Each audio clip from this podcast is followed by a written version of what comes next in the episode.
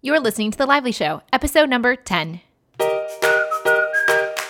Welcome to The Lively Show. I'm your host, Jess Lively, and this blogcast is designed to uplift, inspire, and add a little extra intention to your everyday.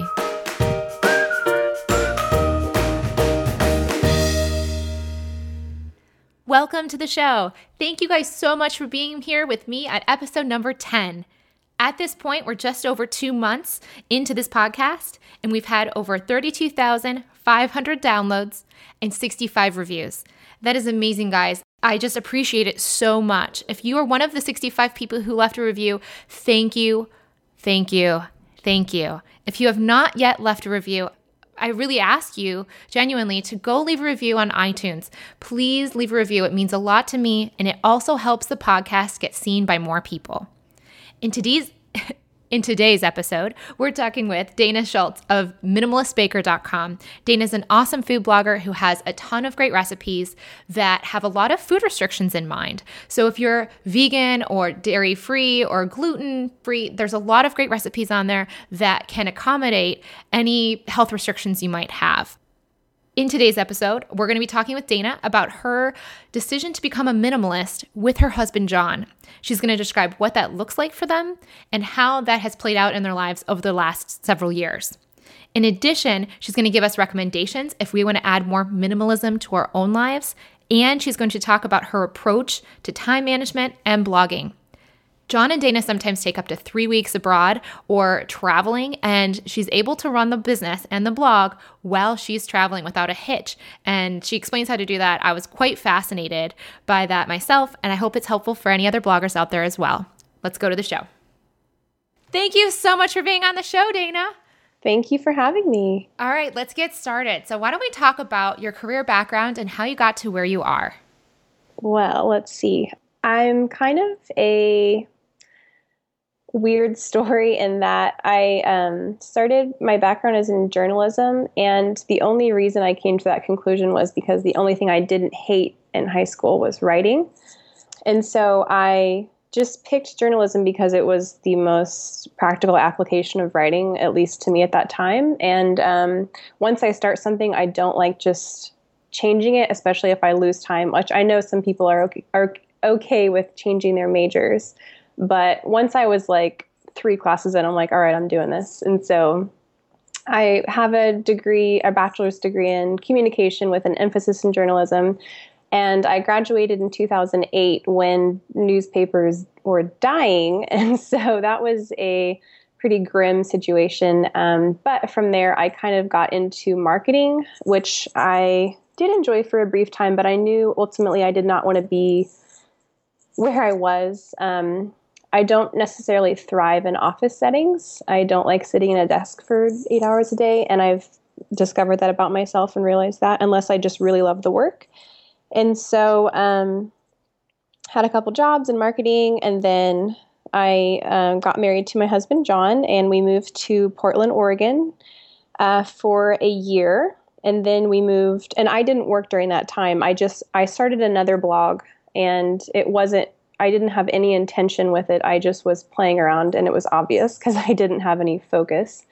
And then uh, kept that blog going. We moved back to Kansas from Oregon so John could go to law school, which is a whole other story.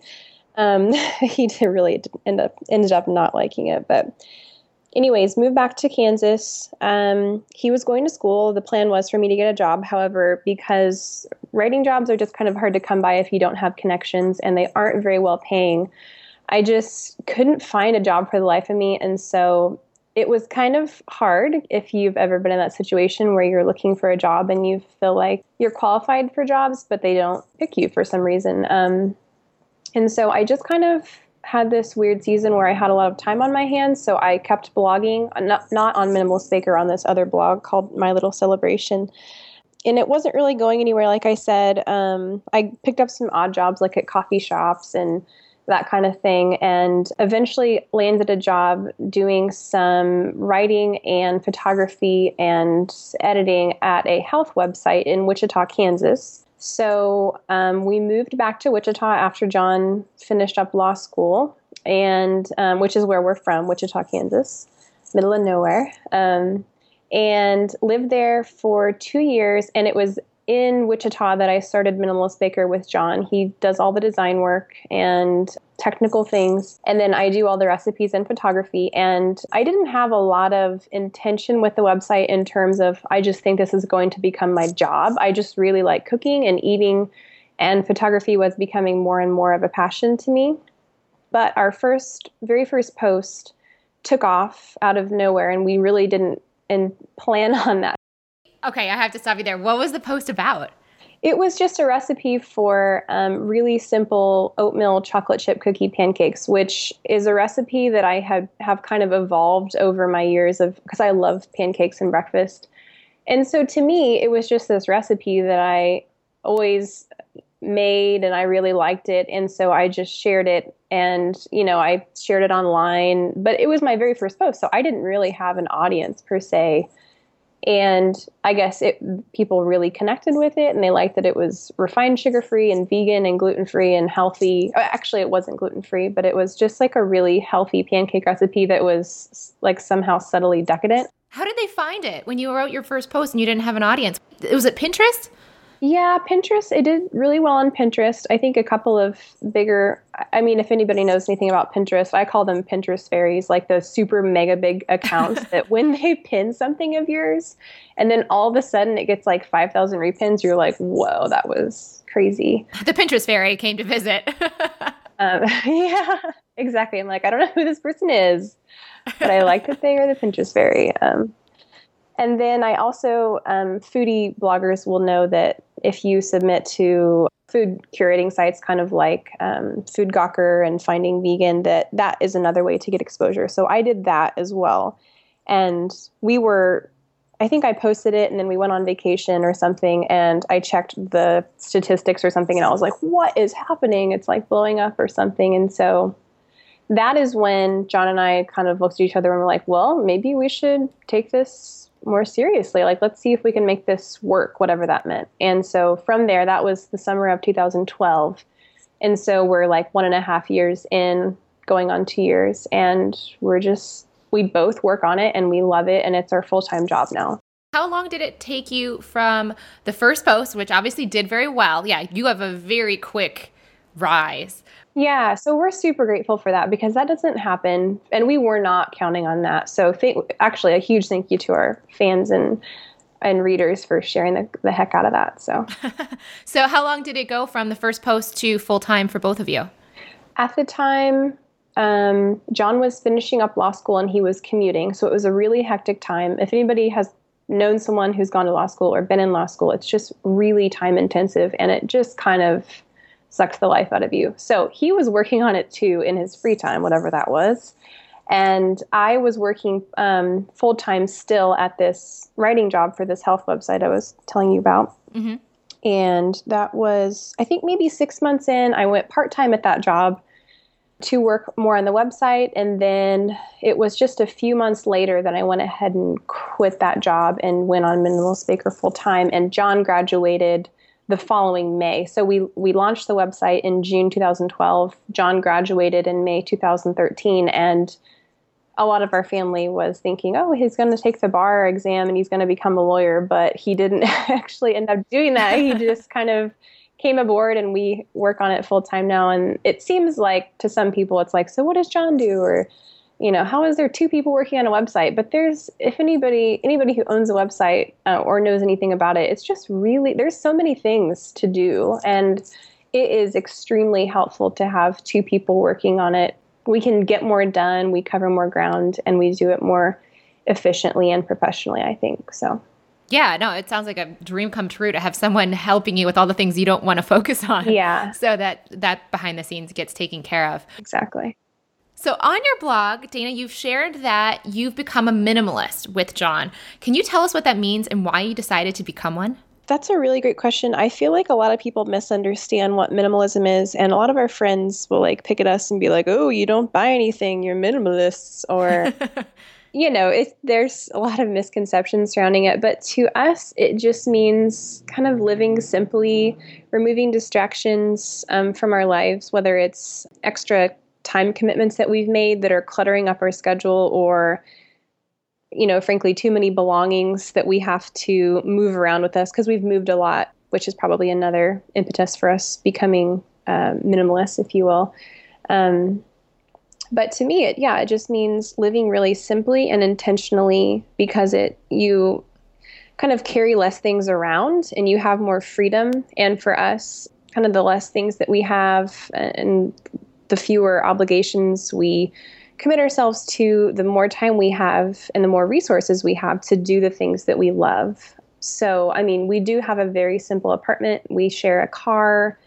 We, you know, keep a very simple budget. We don't buy stuff we don't really need or really want. We don't say yes to everything that people throw our way. We're really intentional because we value our time. So, yeah, it means a lot of different things to different people, but that's how I would say I would define it. And was there a spark? Was there one moment that made you become a minimalist, or how did this idea become a part of your life? Um, well, we share a, a, very small kind of snippet of uh, this story on our About page on Minimalist Baker, but essentially, when we got married, we were both in jobs that we didn't like, and it and we kind of wanted an adventure, and so we decided to move to Portland, Oregon, and we didn't have that many things that we just loved. Like as a college student, you know, you buy a crappy couch or whatever. And uh, so we weren't really tied to anything, which was great. And we decided to move out there just fitting the things that we could in our Honda Civic Coupe, which is a two door, it's tiny.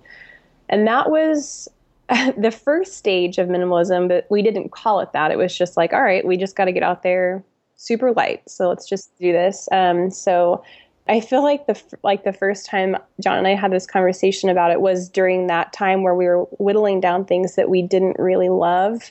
And I used to be obsessed with Converse shoes and I had like eight or nine pair. And I was holding up this like sequin hot pink pair and he's like, "Really? Do you really want those?" and I'm like, "I love these shoes." And he's he's like, "You never wear them." I'm like, "But with this one outfit, they look immaculate, you know?" And so anyways, that was kind of the beginning of it. And then we, like I said, we've moved a lot. We moved to Portland and then we moved to another residence within Portland and then we moved back to Kansas. And since then, we've moved like several times for various reasons. And um, so all the moves have made us just more intentional. Like, do I want to buy that because I have to move that?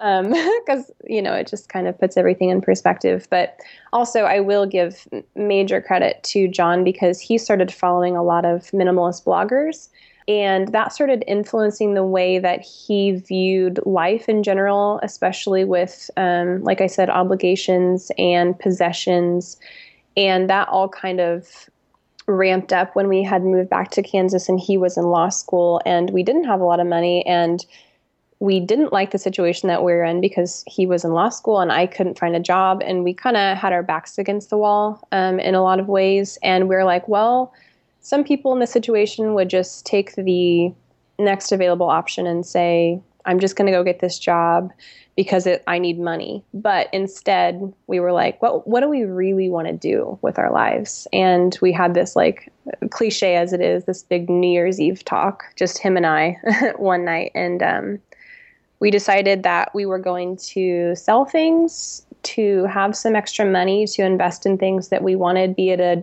digital camera or a better computer for um, blogging. Because at the time, we decided that he didn't want to do, he didn't want to practice law, and I didn't want to work at a coffee shop for the rest of my life, and I didn't want to um, write for somebody else. I wanted to have a successful website or blog. And so we started kind of carving things away that were in our way, whether it was, you know, possessions or, you know, mental distractions like, I can't make this work. Well, why not, you know? That's amazing. Yeah, it was, he's really great about leading us in that way. And I, because my um, default would be to, well, we need money, so I'm just going to go get a job, even if I hate it. But he gave me the, I guess, the floor to say, I don't really want to do that. This is what I want to do. And so, even though it was a struggle at times and we really didn't have a lot of, you know, resources, we did what we could with what we had and kind of had a very humble beginning, but it was really intentional. Like that's where I think minimalism starts is just being really intentional and questioning what you want. So yeah, that's kind of a long answer, but yeah, no, I can relate actually from my own decision to go full time with my own accessory company that I had throughout high school and college instead of getting the big business school job like everybody else in my business school was doing at the time. And yeah, it, it, caused a lot of sacrifice and a lot of stressful months wondering if ends would meet. But I knew why I was doing it and was able to see that the long run turnout would be okay. Worst case, you can always go get that yeah, job exactly. if you need to. Exactly. It's not irreversible. That's fantastic. So, what would you recommend for someone who is considering minimalism themselves? Well, um, I would say that, like I said, it kind of starts with just being intentional with everything, which sounds kind of overwhelming. But just sit down and ask yourself, like, what do I really want out of life? Which is kind of a big question to start from. But I feel like that's kind of where you have to start from because that affects everything else. Like, if you want to be happier, or if you want um, a better job, or you want to spend more time with your family, if that is the main driving force for all of the decisions that flow after that, you will stay to it. You will stay committed to the decision. And so um, I would say first figure out what you want and then figure out what is standing in the way of that, whether it's a job that you hate, or you have a house you can't afford, or you have three cars in your family when you could maybe do with one or two. So you have less expenses and you need less income, therefore or your house is cluttered and you want to have a more peaceful home, you know, find out what you can give away or sell or just being more intentional with your buying decisions. Um, it can look a lot of different ways, but I would say the it starts with the big questions and then it it plays out in the little decisions um, in everyday life. I love that. How has minimalism changed you as a person and as a couple? I've got to believe that it's changed you in some ways. Yeah, it has really changed everything about us, I think, because I don't know, we just, when we look at our lives compared to how other people are doing their day to day life, it just looks really, really different. Can you give us an example? I mean, and I don't want to come off as sounding like we do things better or we are we are living life in a better way. It's just for us, this is what makes us happy. But I feel like we in in a lot of ways, we just kind of stopped making excuses for why we couldn't achieve X, Y, or Z, or why we weren't happier, or why you know anything that we wanted wasn't happening. And so we just make we talk almost every day about like little changes we can make or things we can give away or you know um, things we could do to make our budget more lean or to have fewer obligations so we can have more time to do the things we love. And so I don't know, maybe one example would be like we just anytime we move, we usually we don't want the stress of moving and so we end up either like giving away everything or selling things online and we just that way we can just drive our car to a new destination and then we buy new things. And that looks drastically different than what most people would do. Um, but for us, like sure maybe the selling and buying new things is more stressful to some people but to us it's not worth like hauling our things everywhere just because that's what people should do. I'm trying to think of another example. I don't know. Can you think of one with a time management? Actually i think that would be a really interesting example to share. Well i feel like we just obligate ourselves to less things and we make things priorities that are important to us. And so we just I think that our schedules just look drastically different than other people. We have, if we, you know, we decided that we really wanted to work at home together. And so every day we have time in the mornings to wake up and have a nice chat over breakfast and coffee. And, but then we work really hard on our website. So even if we don't start until 10 or 11, sometimes we'll work until 7 or 8 at night or later.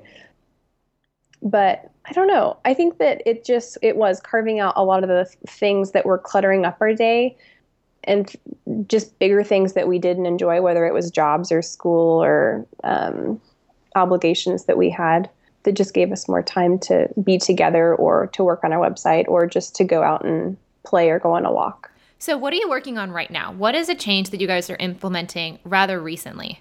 Regarding minimalism? Yeah. Well, one, this is maybe like a smaller one, but I I don't know if any other people do this, but like you acquire all these things that you kind of like and then in like 6 months or a year you just don't like it and so you've then wasted that money when you could have invested in the nicer thing. I don't know if anybody does that.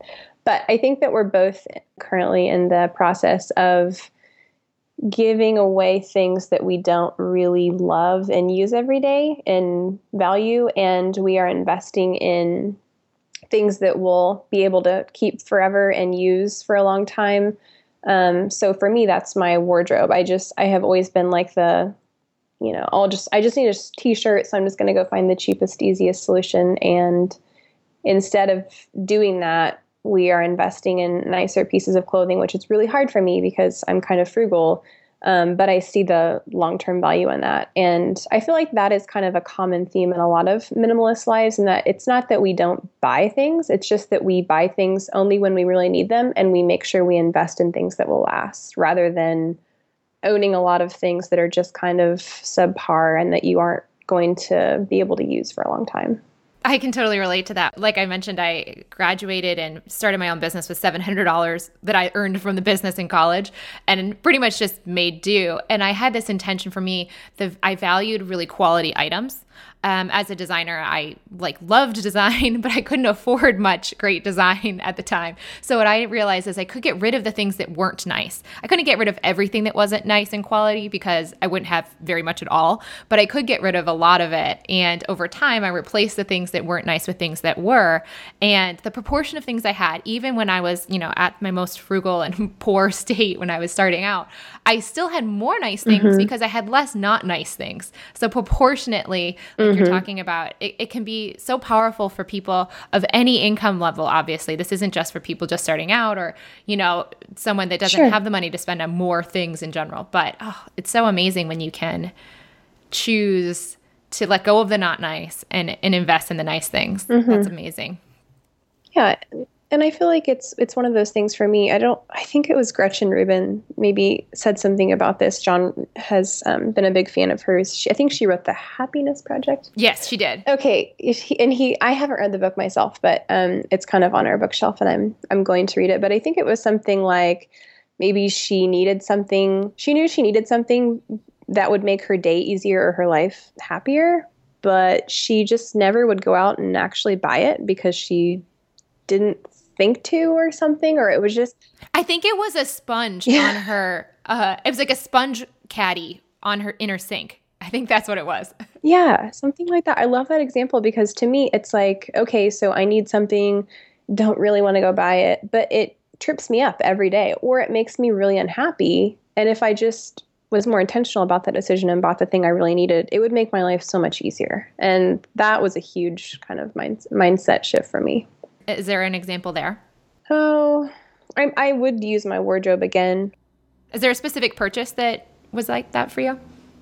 I don't. I just feel like in general, it's just higher quality items. Like, well, I guess one would be like a winter coat. Like I finally splurged, I guess this year, and, and bought like a nice winter coat from J. Crew, and I love it. um, but like I get cold really easily and I had I would always buy these, you know, kind of quick, cheap on sale coats and I would be freezing. Like I hate going outside.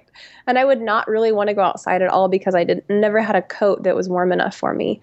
And now I have this nice, you know, wool custom or, you know, tailored coat and it's wonderful and I can actually go outside and not be miserable in the winter. I mean, I'm still kind of miserable, but um, I at least know that and to me that was hard but i know that i will keep this coat for you know years and years and years whereas the other ones cost maybe a half of what this one did or a fraction but i was cycling them every couple years so that's fantastic. So, I have a question from Sara at Cake Over Steak, and she asked Do you have any tips for time management or thinking ahead for posts? Yes, I feel like most bloggers have uh, most bloggers I've talked to have entirely different systems on this, but for me personally, because I wouldn't say I'm a particularly good planner per se, and I'm not just like incredibly organized. However, I find that when I map out recipes a month in advance, like say it's April 1st, I want to make sure that I know what I'm making in May, even if I don't have like say like rhubarb won't be in season until May or whatever. I go ahead and say, well, this will be in season and I know I can get this um, because it kind of gives me some peace of mind for knowing like okay i have content ideas for next month my website's not just going to die because i have no ideas um, so the planning usually begins a month in advance and if i can i try and do three recipes every week which includes a lot of you know testing and photographs and um, retesting and all that kind of stuff but i try and complete three recipes a week and also schedule out three recipes a week. Um, so I'm always scheduling out content, which means I'm typically about a month in advance, which I hope that's not like sad to some of our readers, like, man, it sounds like she just wrote this today or something. Here, I want to clarify just so I understand. So you shoot three recipes a week, but you're not actually sharing those specific recipes on the blog that week. You're actually a month in advance. I'm a month in advance because, and I got in that habit because we travel a lot that was one of the other things that we decided, you know, during our pivotal New Year's talk. We want to travel more. Like, how can we do that? And so we got to travel a lot last year. So I didn't want to work when we were traveling. And so I went ahead and got, like, we took a couple of three week trips. So I was already in the habit of getting a month ahead on recipes. Um, and that habit just kind of stuck for me. And I really like being able to spend that much time tweaking a post or a recipe because even if I schedule, I can go back in and like rewrite it if I want. And if it flops, I'm not just stressing to get the recipe perfected by tomorrow. You know what I mean? When you go on three week trips, how do you? I mean, social media and stuff. How do you run the business? I obviously you can schedule your posts. Do you feel like you notice a dip in terms of engagement because you're not online at the time, or how do you handle that? Well, we, I feel like on various trips, sometimes I will take my computer, but I at least always have my phone. And so we schedule out the posts, we schedule out Facebook posts, and we schedule out tweets. So we feel like everything, at least in terms of sharing wise, is as usual because I always schedule out Facebook posts and tweets and such. Do you use a specific site? Do you use like Hootsuite? I use TweetDeck, I think. And then also there's um, I use Ahalogy, which is a Pinterest application. There's also another one I forget. Oh, Pinmarklet. No, I don't remember what it's called. But you can schedule out pins now as well, which is huge for food bloggers because obviously it's such a visual game. And so all of those are going out as usual. And then how I interact with readers is honestly usually primarily through Instagram and Twitter. And so if I have my phone, which is, I mean, you primarily use Instagram on your phone anyways, that I'm I'm still very connected to people. And when people make recipes, I always try and go check out their photo and like it and comment because I know how important that was to me when I was kind of like a fangirl of all these different food bloggers. Um, and they would say something back, you know. Um, and so I feel like that's how we primarily engage with our audience, and it doesn't change a bit when we're traveling. And it's actually really, really good creatively for us to get a, to get away because we get to taste other cuisines, and um, obviously that just happens when you're traveling. And I feel more creatively inspired when we get back. So I think it's a really good thing for us when we're able to travel. Do you deal with email while you're gone, or do you just let that go for three weeks? No, we deal with email on our phones, which is usually how I'd like to deal with email, anyways, just because it's, you know, well, we're not always tied to our email, but if there's something urgent, um, we definitely take care take care of it right away. Well, thank you. I think I learned a ton just listening to that, and the sure. idea of having a month of content ahead of time is amazing. All right, so now I want to go into our last two questions. Number one, what doubts or resistance have you had to face in your career or your life? Um, I would say the the biggest resistance resistance I had to face was probably just with myself, which maybe sounds a little cliche, but I remember this kind of a few pivotal conversations that John and I had, and he he's super encouraging, and he would you know kind of see the things that I was making for Minimalist Baker and be like, "That's awesome," or he just would really encourage me to say like, "Hey, I think you can make this work if you really dig into it." And I didn't believe in myself, I guess, in a lot of ways. Um, and so, to, I mean, in addition to having somebody work on the website with me, sure, it's great that he can do the technical stuff and I can do the recipes and the photographs, but to have like a cheerleader and like kind of a coach and encourager to be alongside you every day that that just like means all the difference because anybody who writes content like you know you just doubt yourself at every turn like is this is this going to be interesting to people? Is this uh, you know of value? Are people going to like this? And to have somebody saying like yeah absolutely you're a rock star like that's huge. And so i would say oh and the other thing would be i think that it's still kind of weird for me to tell people that i'm a food blogger as my career because it sounds a little silly sometimes like oh like you just make food all day um, but I really believe in kind of what we do that people want to eat healthy and cook, um, but they don't want it to take up all of their resources or their time or, you know, just destroy their kitchens. so I believe in the mission of our website, and um, especially since we provide a lot of special diet friendly recipes for vegan um, and gluten free eaters. I feel like every time we get a, a, comment or a message from somebody saying, like, I haven't been able to have pizza in six years because I'm celiac, thanks for this. Or, you know, I thought going vegan meant I couldn't enjoy desserts or whatever. And that that's just huge to me. So I feel like I get encouragement both from our readers and from John every day. And that's that helps me overcome my doubts of myself. So and thank you for sharing that. I appreciate that. Even though you had a slam dunk post the first time on the second blog that you had, it doesn't mean. yeah, I just swore I thought it was a fluke. I was like, oh, people are going to think I'm, a, you know, that was my only idea or something. So, okay, last but not least, what would you tell someone just starting out on this journey? I would say to do the things that you really love to do, even if you feel silly for doing them. I was thinking about this the other day probably in terms of like what my previous answer just was about it feels silly to me to tell people sometimes that I'm a food blogger or I specifically do food photography. Like that seems like such a bizarre niche. Um, but it's what I really love to do and it makes me happy and I could work 80 hours a week doing what we do.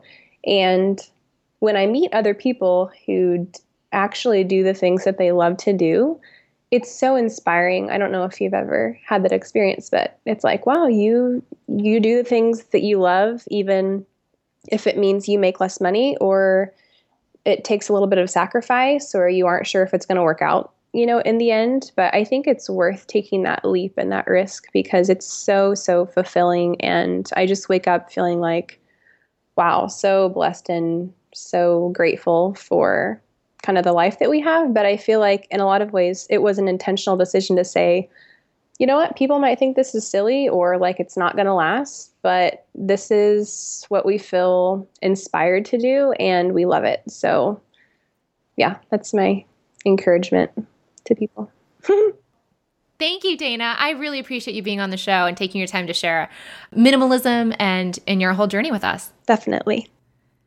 And there you have it. Thank you so much for listening, and thank you, Dana, for being on the show. If you would like to send Dana a message to thank her for this episode, please go over to Twitter and send her a message at Minimalist Baker. Thanks so much and have a great week.